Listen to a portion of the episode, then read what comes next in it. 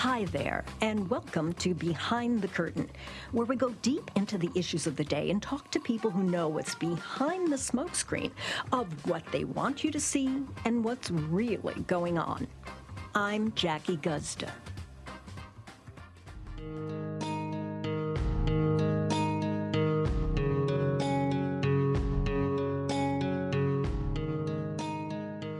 I'm not convinced that these urban suburban lives we live today are all that they're made out to be.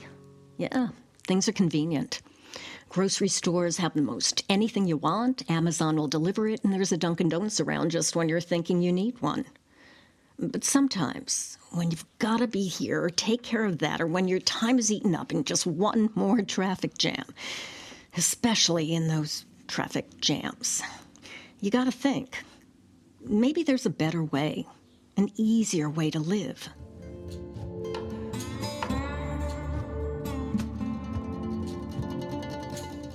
Somewhere you can just slow down, somewhere it's okay just to breathe, just take in what's around you.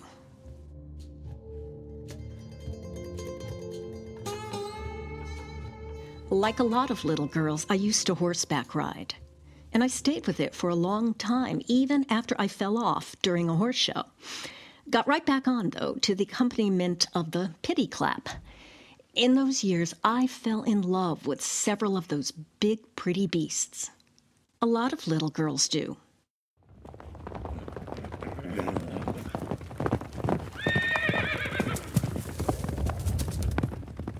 I went to a roundup. I've been a horse person all my life, and um, saw them run a foal till his feet fell off, and then laugh about it. That was Laura Leigh, founder of the organization Wild Horse Education. Roundups are conducted by the Bureau of Land Management, or the BLM. They do it to control the wild horse from overpopulating the land. And I just took the skills that I had, um, a broken laptop that I wired together with another laptop so it worked and a hundred dollar drugstore camera and just started documenting and then learned the law and learned how to write litigation and formed a nonprofit and I've been at war ever since. Laura's War. The war to save the wild horses of the West. She didn't start it, though.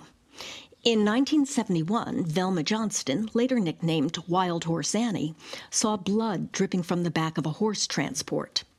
She followed it until the end of its trip when the horses were unloaded. It was packed so heavily with the animals that one young foal had been crushed to death by the others. That was the moment that changed her life forever. She became an activist for the wild horse, leading Congress to pass the 1971 Wild Free Roaming Horses and Burros Protection Act. The purpose was to protect and maintain the herds, a symbol of the historic and pioneer spirit of the West. Laura's in the war to ensure that these animals remain protected and free.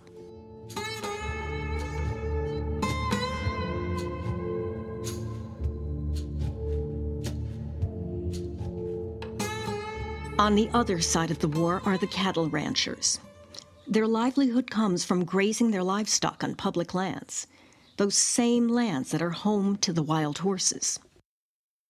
BLM has been a co-opted industry since the day it began. Um, it's it's a regulatory agency that uh, has repetitive sound bites. I mean, let's let's just use this one example.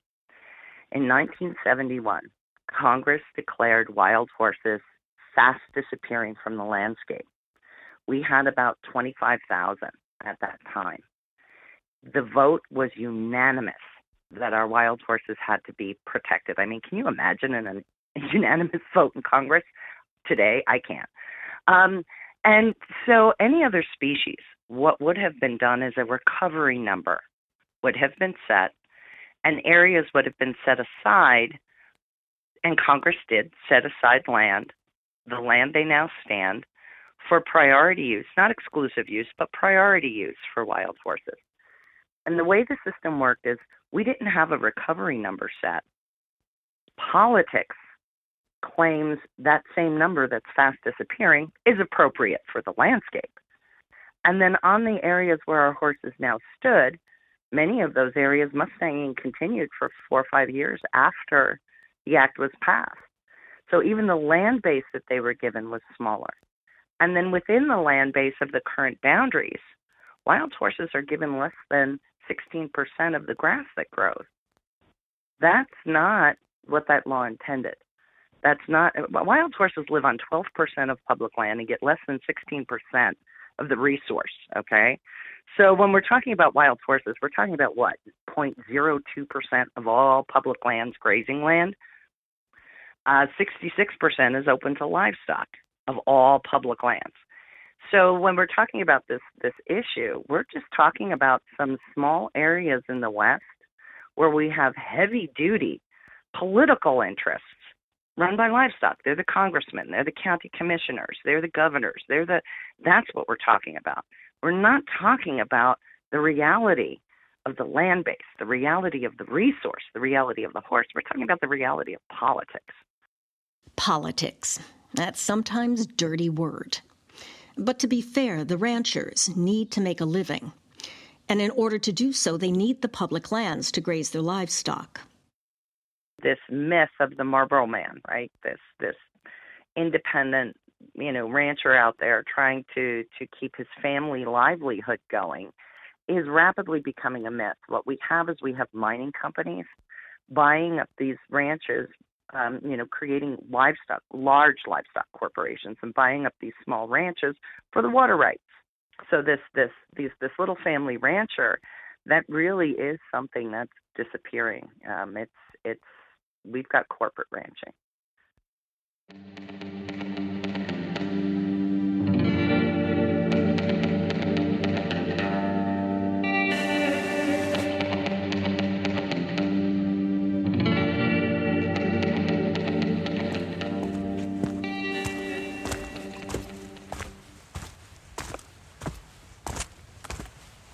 Countless times have I hiked way out on the public lands and into seemingly remote landscapes, and you know on my map, noting that ah, there's going to be a spring beyond that rise there in that little draw of sandstone or whatever it might be, and I get there and it's all in the in the, the spring where I'm supposedly going to get water to survive the next day for my walk across the, the desert is a, pile of feces and urine and filth and undrinkable.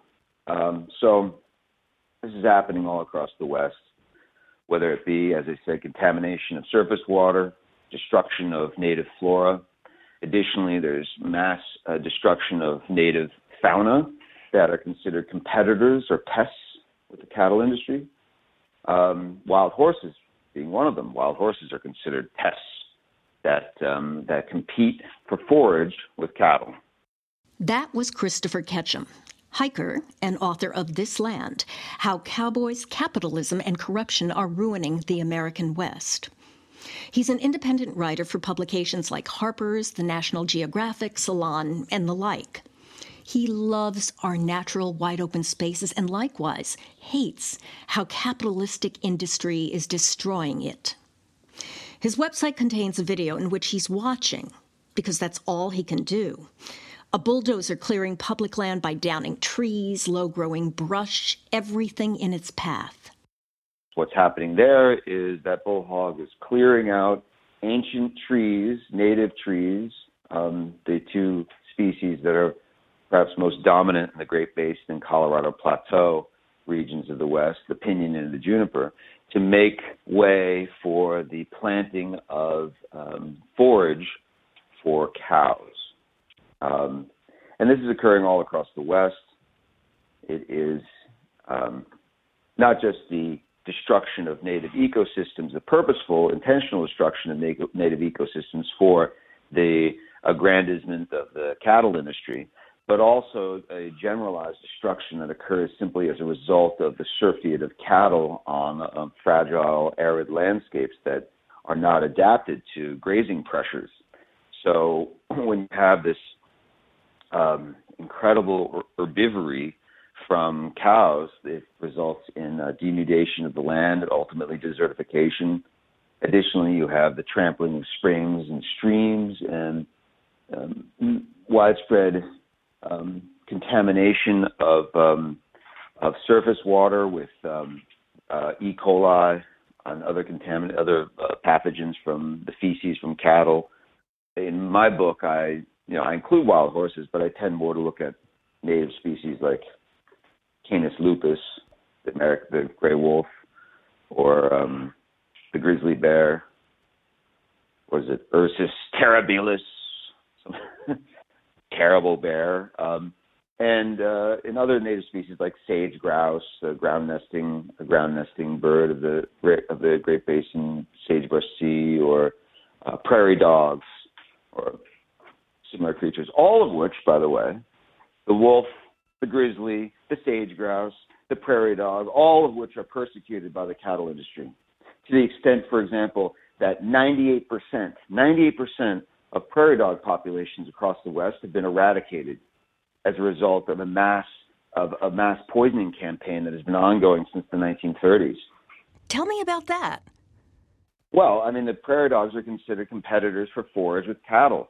So, ergo, we must destroy them. And that is the history of the West right there. So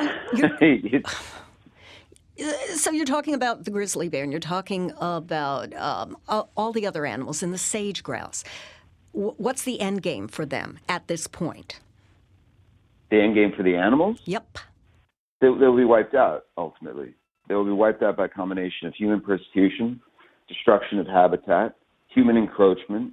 Um, in the case of grizzly bears, you can add per, uh, uh, trophy hunting to that, the loathsome practice of killing an animal so you can stuff it and put it on your wall, um, and then climate change.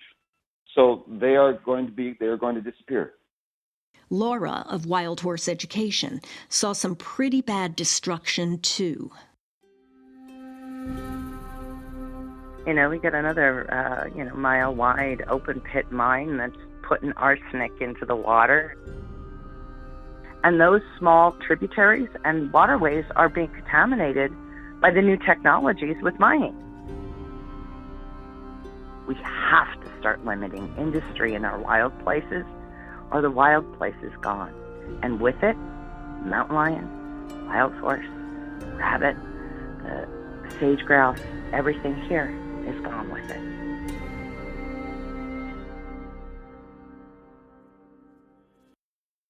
It's an age old battle. One side wants to honor and preserve, the other wants progression for profit. At its core, it's about what you value.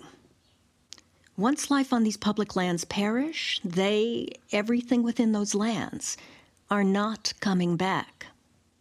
Unless you have a radical change in, in land policy, land management, and most importantly, enforcement of the laws we already have on the books, such as the 1971 wild horse law.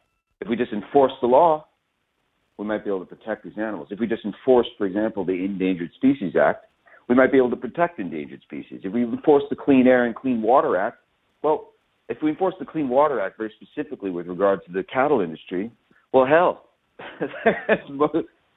a, huge, a huge uh, proportion of their operations will be declared illegal because of the uh, non-point source contamination that um, that cattle present as they ro- as they rove across the landscape. You know, defecating I don't know if you've ever hung out with cows on the on the uh, open range, but it's mostly mostly just defecate. Unbelievable. Not about the cows, of course, but there are laws on the books already that protect the wildlife, the water on these lands.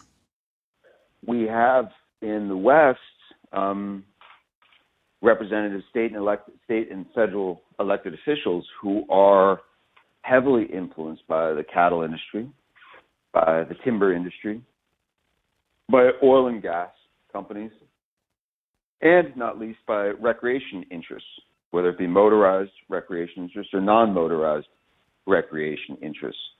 And these um, together comprise hundreds of billions of dollars of revenues and profits.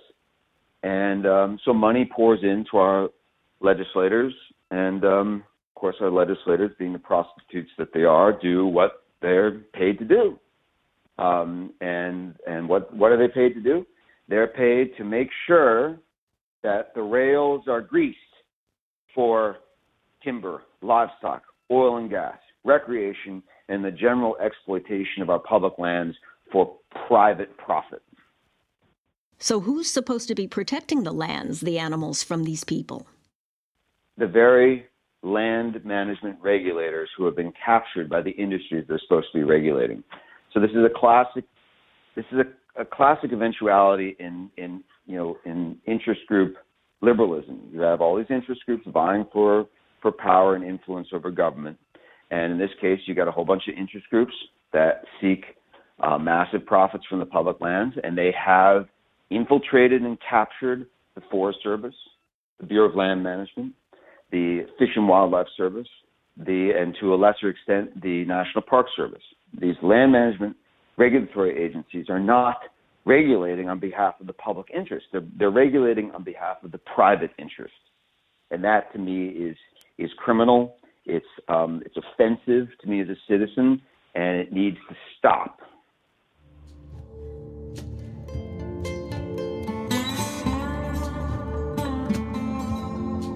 Chris paints a pretty bleak picture. The true and beautiful wildness of the Wild West gone.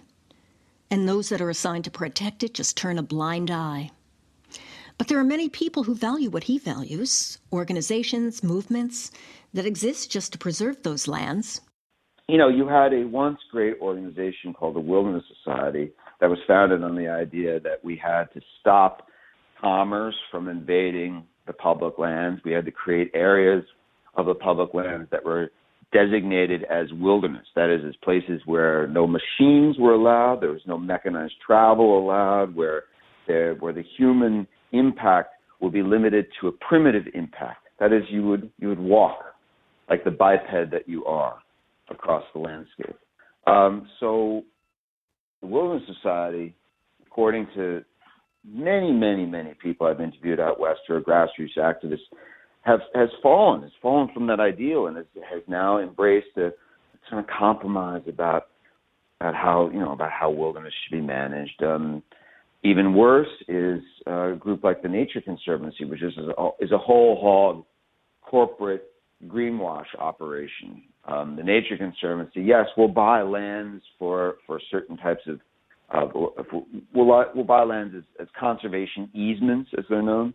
But um, in truth, the Nature Conservancy is all about um, all about creating the veneer of protection, so as so as to allow continued exploitation by corporate interests.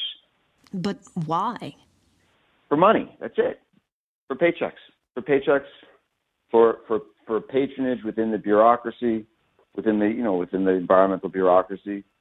Um, if you take a principled, hard stand against corporate America, they corporate America will rescind its funding, and so you no longer have a multi. You know, you no longer have hundreds of millions of dollars flowing into the into your coffers every year if you're the Nature Conservancy. So you no longer have those seven figure salaries, no longer have those steak dinners and those friggin', you know, flying around in your jets everywhere with your big carbon footprint. No longer have any of that stuff. So it's just money.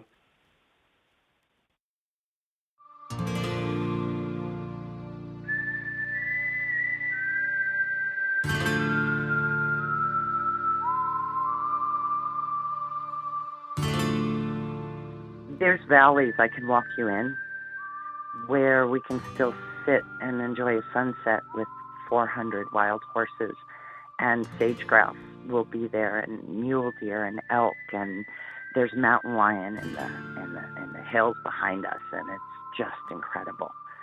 But everything that's mapped out and moving forward, those places won't exist in 3 to 4 years.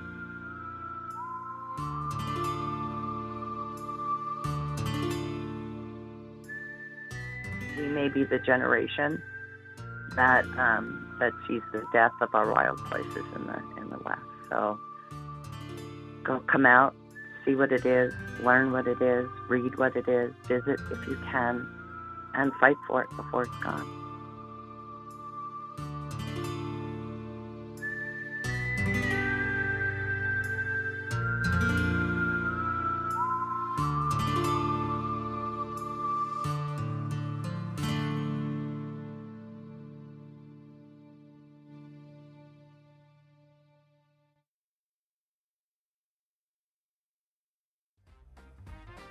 If you would like to know more about the plight of the wild horses, go to Laura's website, wildhorseeducation.org. Chris's book, This Land How Cowboys, Corporations, and Corruption Are Ruining the American West, is available on Amazon. Or join our upcoming live stream event where you can talk back to Laura and Chris, if he's not out hiking, to discuss, ask questions, and have your say about the plight of the wild horses and the ruination of public lands in the West.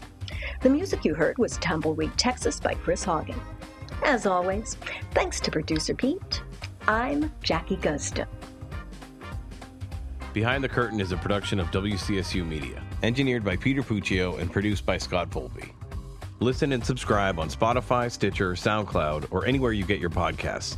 And please rate and review us on Apple Podcasts. And feel free to reach out to us by email at podcasts at wcsu.edu. Thanks for listening.